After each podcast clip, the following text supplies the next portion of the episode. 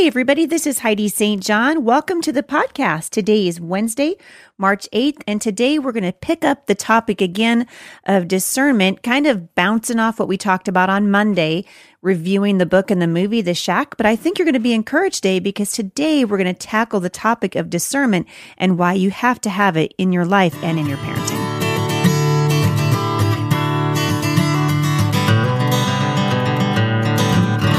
Right, so I am thrilled today because my sweet man is back with me. Hey, baby. Hey, good to be here. So we're talking about the shack. You know, we've been going over kind of the the highs and the lows of uh, of Paul Young's book and movie, and I thought it would be wise today just to because uh, I think we laid out, laid out a pretty good case for why the shack is both good and troubling.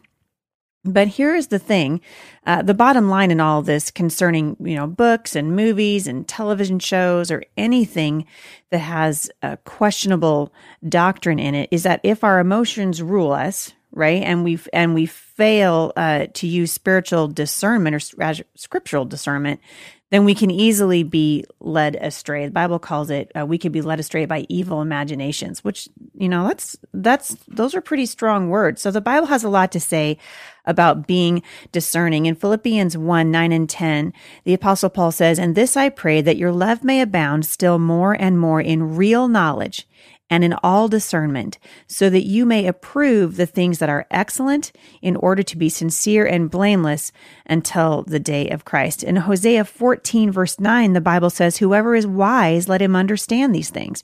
Whoever is discerning, let him know them, for the ways of the Lord are right, and the righteous will walk in them, but transgressors will stumble in them. So Jay and I have come up with a list of, I don't know, five or six things I think that will help you in your own walk with the Lord as you're discerning what kinds of information to take in and what kinds of information to allow your children to take in. And uh, really, the bottom line is it has to do with seeking seeking the Lord, and we want to be uh, discerning uh, everything that's happening around us based on our knowledge of the Scriptures. So the first one on the list is remember that wisdom comes from God. This is from James 1 5, and it says that if anyone lacks wisdom, he should ask and it will provide to him. And so really that that kind of brings us to the second thing in the list, which is to remember that you, you don't just get wisdom by osmosis. The Bible says you got to ask for it. And so I wonder if when we go to see movies like this, we read books, you know, uh, I was roundly criticized uh, on on Facebook the other day for talking about this and saying, well, there are all kinds of bad movies that Christians watch, which is true. That's right. Right? I mean, you I guess I was like, all right, we're taking one for the team today. so as soon as we point one out that we have concern about, then that means that the other ones that we didn't talk about are okay. I mean, where does that? I, right. It, that's ridiculous. Yeah. We just have to remember that we all are responsible before God for our actions and what we watch and what we choose to watch and what we think about and what we do. And can I just say, I, we were talking about the shack because the shack is in the news right now. Right. We're talking about that because it's in the news because Christians are talking about it, and I think it's important for us to remember that we've got to use discernment in everything that we watch. So the point wasn't to single out the shack and then just say, check your discernment at the door with all the other movies and we're going to pick on the shack.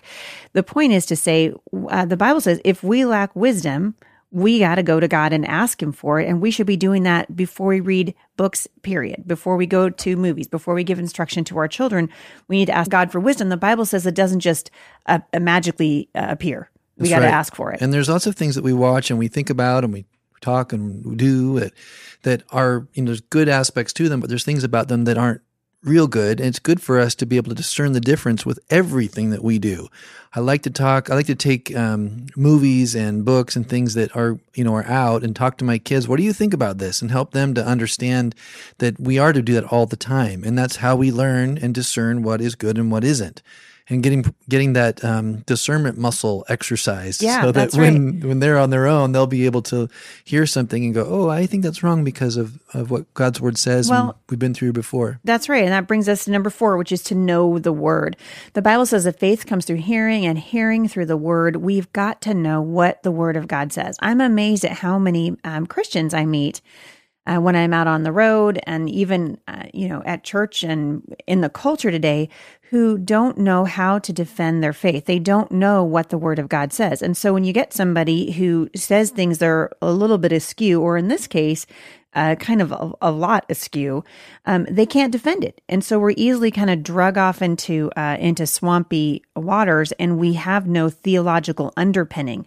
And what we said on Monday, I think, is uh, is remains kind of a top priority in this conversation, which is you cannot check your discernment at the door. Doctrine is uh, there is no uh, discernment without correct doctrine. You've got to have correct doctrine, meaning you got to know what the word of God says and be able to stand on it and defend it and say, oh, you know what, kids?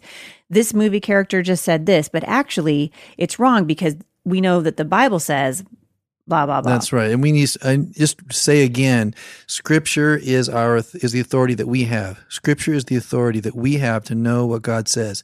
Second Timothy three sixteen through seventeen says, "All Scripture is God breathed and is useful for teaching, rebuking, correcting, and training in righteousness, so that the servant of God may be thoroughly equipped." For every good work. That's right. One of the things I want to point out, and this is a, a, great example of why discernment is so important, is because little words matter, right? You guys all remember Bill Clinton, right? Depends on your definition of the word is, you know? Uh, little words matter. And in the shack, Paul Young tells the readers that Jesus is only the best way to know God not the only way. And the Bible says in Matthew, Jesus said, I am the way, the truth, and the life. No one comes to the Father but by me. And so Jesus isn't the best way to God. He is the only the way. only way. He is the only way. And so that little word, the word best, when you swap it out for the word only, all of a sudden the entire uh, storyline of the gospel is changed because now there's more than one way to God. But the Bible says that there isn't. There is just one way to God. And it's dangerous. That's why we keep saying that. It's dangerous to say that there are other ways because that's the authority that we take and know to be true from God says the contrary to that. It's very yeah. dangerous. So important. Uh, the next thing on our list of uh, ways that you can be discerning and teach your children to be discerning is to not run from questions. I'm noticing that uh, that people who are bringing up questions, legitimate concerns about this movie are being mocked by other Christians online. And I just want to say, listen, I, I read the book. And like I told you the other day, there were lots of things about that book that really blessed me as someone who has struggled with brokenness uh, in my own life. And I think that there's a lot of good that can come out of it. But there is enough bad teaching, there's enough false theology in this book to where Christians really should be uh, we should be paying attention. What is the overarching message of the book? What does it say about who God is and who Jesus is and whether or not Jesus is the only way? If we're giving books like this to people who don't know the Bible or who, who've not come to know the Lord, they're going to walk away with an impression of God that actually isn't the God of the Bible. And that to me is concerning. Uh, the Bible says in Proverbs 15, 12 that mockers resent correction so they avoid the wise. I thought that was interesting. This, um, we should be able to have a conversation. Someone should be able to say, you know, Heidi, I appreciate that you read that book. Here's what I think about it uh, in light of the scripture. And what I'm seeing from the other side of this, this emotion driven argument is, well, it was such a good book. We don't want to, we don't want to talk about the bad things because it, um, because that's not really the point of the book. But it's part of the book. It might not be the point of the book, but it's part of it. And so we need to talk about it. And it's having an, impact on people that don't understand the difference. And I think as well, we've talked about this before, that we live in a culture today that doesn't like to be, they, they equate any kind of criticism or any kind of discussion about things that might be contrary to what someone else thinks as hating them. Yeah. That's not true. Yeah. Like, we need to be talking about, you know, we talk, we do this in all kinds of things. In food, for example, food's very subjective, of course. It's not like the, the scripture and the word of God, but people are always arguing and talking about, well, I like this, I like this, you know, why can't we do that when it comes to things that are the important things of life that have, um, you know, a, a truth to them that yeah. is that is immutable. I also want to say too, you know, a lot of us are afraid. I'm afraid. I'm I, I'm afraid that people are going to ridicule me when I speak or say something about uh, that might be you know against what someone else says or things. but i just want to remind you that in 1 peter 4 14 it says if you are ridiculed for the name of christ you are blessed because the spirit of glory and of god rests on you none of you however should suffer as a murderer a thief an evildoer or a meddler but if anyone suffers as a christian he should not be ashamed but should glorify god in having that name. And that's a great reminder for me You know, it's like I, we need to be able to stand up and say, no, this is the truth because God loves you and cares about you. It's not because he hates you that he's telling you something contrary to what you think or want. He's telling you because he cares about you and loves you. And I should do the same and not be worried about being ridiculed. Well, and when we're talking about things like books and movies, we're really, uh, we're wading into areas of personal freedom which I think part of the reason why, you know, tempers flare and somebody who is walking with the Lord who really enjoyed the book is going to be, is going to go, well, Heidi St. John, you know, said this wasn't a good book. Well, I'm offended. You know, that hurts my feelings. And I've hear from the Lord and I liked it and I was blessed by it. But we need to be able to open our eyes and go it and actually look beyond our emotions and say, is there something in here that could be leading somebody away from uh, the God of the Bible? That that's a that's a pretty serious thing, and I think it's worth being ridiculed over. I think yeah. that's kind of what you're saying. There are some things that are that are you know, hello, like uh, my friend Steve's always saying that um, Facebook's like a dumpster fire. That's right. you know, right now, and he's right about that. And I think there are some arguments that aren't worth getting into. Uh, but I have seen uh, good people that I know on both sides of this issue with regard to the shack, and are coming out. And some people are. I mean, I've seen some people just roundly condemn it and which I think is wrong. And I've seen some people roundly embrace it without looking at the flaws of the story and certainly the flaws of the theology of the shack, which also uh, is wrong. Which brings us to uh, our last uh, point in this podcast, which is to learn to be led by the Holy Spirit. We've got to learn to be listening for the Holy Spirit, to be led by the Holy Spirit, to listen to one another. The Bible says as iron sharpens iron. So that's what we're supposed to be doing uh, for one another. We're supposed to be able to say, as Christians, you know what?